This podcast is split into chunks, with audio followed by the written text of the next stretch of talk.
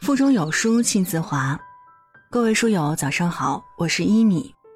今天要和你分享的文章来自《末日之歌》，婚姻好不好，卫生间全知道。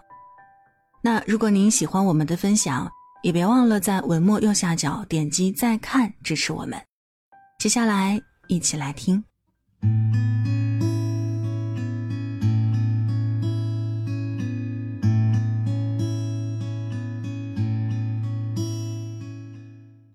网上有这样一句话，说的很有道理：机场比婚礼殿堂见证了更多真挚的亲吻；医院的墙壁比教堂聆听了更多祷告。真情从来都是从点点滴滴的小细节中流露出来，而不是体现在形式上的诺言中。所以，看一对夫妻是否幸福，一段婚姻是否美满，一个家庭是否和睦。与其看这个家庭的客厅、卧室、厨房，不如先去看看卫生间。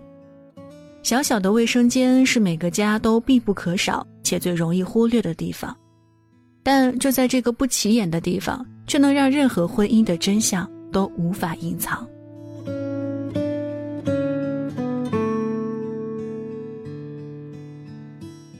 曾在微博看到一条新闻，一对年轻的小夫妻结婚还不到一年。就火速离婚了，而原因竟然是妻子嫌弃丈夫上完厕所总是不记得把马桶盖放下来。当时新闻下有很多网友都在评论是妻子小题大做，可当这些小事儿真正落实到生活中，你就会发现，日日堆积芝麻绿豆一样的事儿也会拥有把婚姻压垮的力量。前几天新婚不久的闺蜜向我吐槽。说自己真的不知道这段感情能维持到什么时候，我听了非常吃惊。她和老公恋爱三年，每个人都有薪水丰厚的稳定工作，几乎是朋友中公认的天作之合。可为什么她会说出这种话呢？原来他们恋爱时还是很顺利的，但结婚后闺蜜差点疯掉，老公的卫生习惯实在太差了。之前他们不常在一起生活。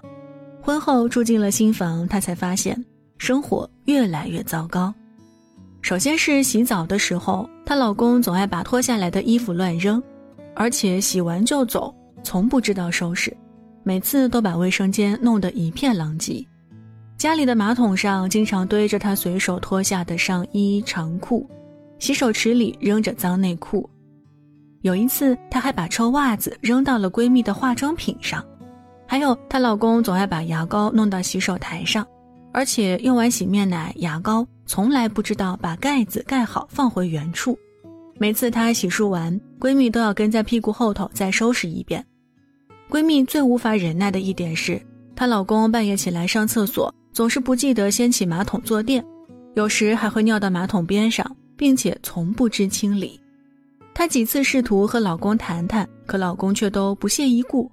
说这并不是什么大问题，然而小小卫生间里的战役真的不是什么大问题吗？我看未必。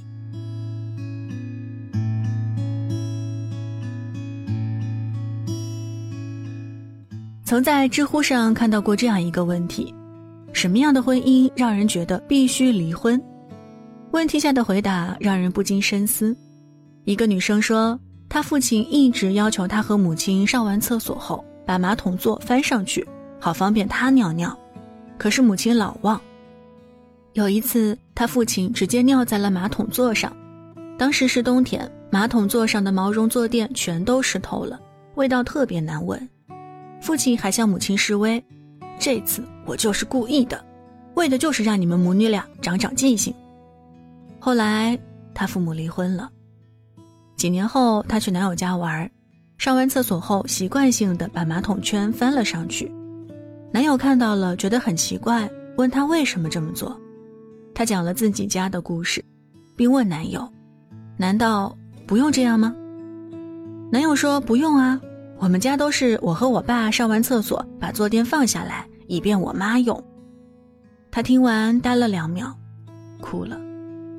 马桶圈是抬起还是放下？牙膏是要从下往上挤，还是从中间随便挤？或许我们每个人都有自己的习惯，但在一段婚姻中，这并不应该是引发争吵和矛盾的根源。在前段时间热播的电视剧《正阳门下小女人》中，徐慧珍和蔡全无的感情令很多人羡慕。其中有一个细节是，每天早上蔡全无都会第一个起来，给他的女儿和老婆打上热水，挤好牙膏，做好饭。在好的婚姻里。夫妻总会相互体谅、相互宠爱，帮对方挤好牙膏，收好自己的脏衣服，放下马桶盖。有的时候，卫生间里一个微小的细节，就可以折射出一个人对另一半的关怀。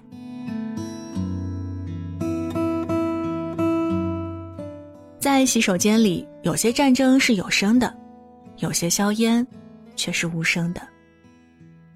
曾在电影《情圣》中看到过这样一个片段：夫妻两人都准备睡了，卫生间的灯还没有关。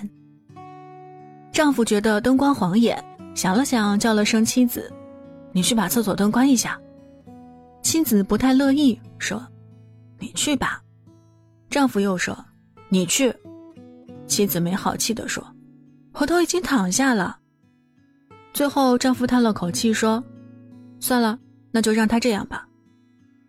卫生间离床才不到几米，可夫妻俩就是谁都不想起来去关灯。曾经温柔贤惠的妻子再也不想搭理丈夫的要求，而曾对妻子百依百顺的丈夫，如今却也懒得再为妻子做一件事儿。他们两人之间的婚姻已经如一潭死水，曾经甜蜜的小日子，如今也变成了得过且过。而洗手间里小小的一盏灯，好像就是为两人摇摇欲坠的婚姻亮起的危险预警。有句话说得好，婚姻其实是门艺术，是要两个人共同用心经营的。有时它就像碗中的两个鸡蛋，让他们在碗里转起来还不能碰烂，也是要百倍用心的。好的婚姻能够天长地久，但还有一些坏的婚姻，终究逃不过卫生间这一面照妖镜。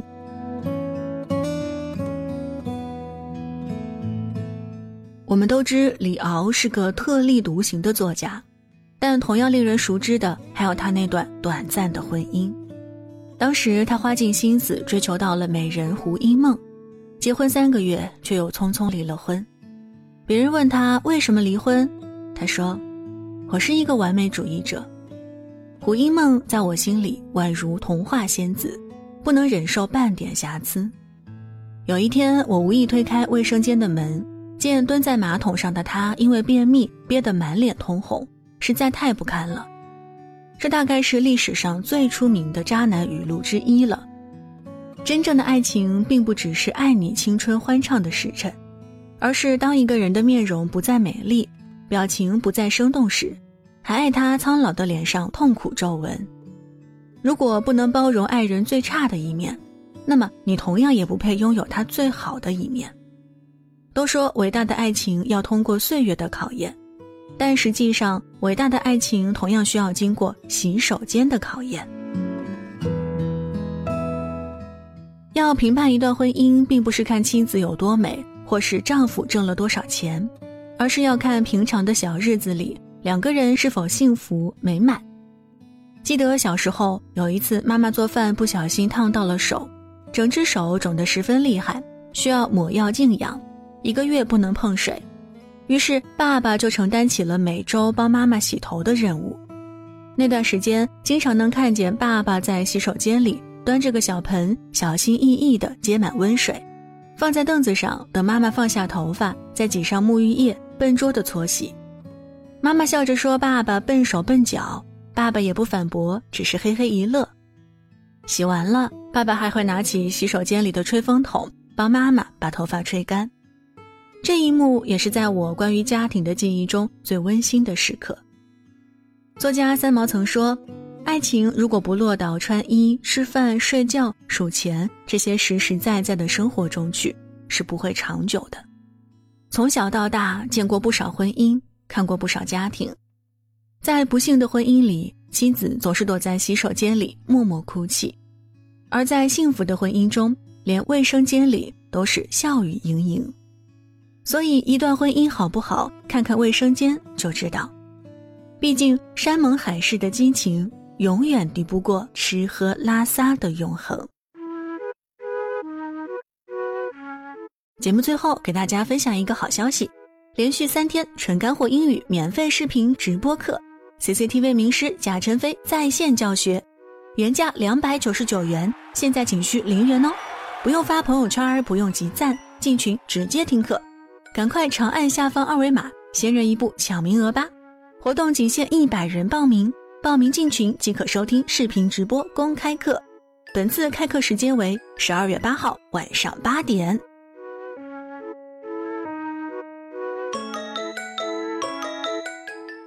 好了，文章就分享到这儿。在这个碎片化的时代，你有多久没有读完一本书了呢？长按扫描文末二维码，免费领取五十二本好书，每天都有主播读给你听。当然，如果您喜欢我们的分享，也期待您在文末右下角点击再看，并分享到朋友圈。我是一米，感谢各位的收听，祝您早安。一天好心情。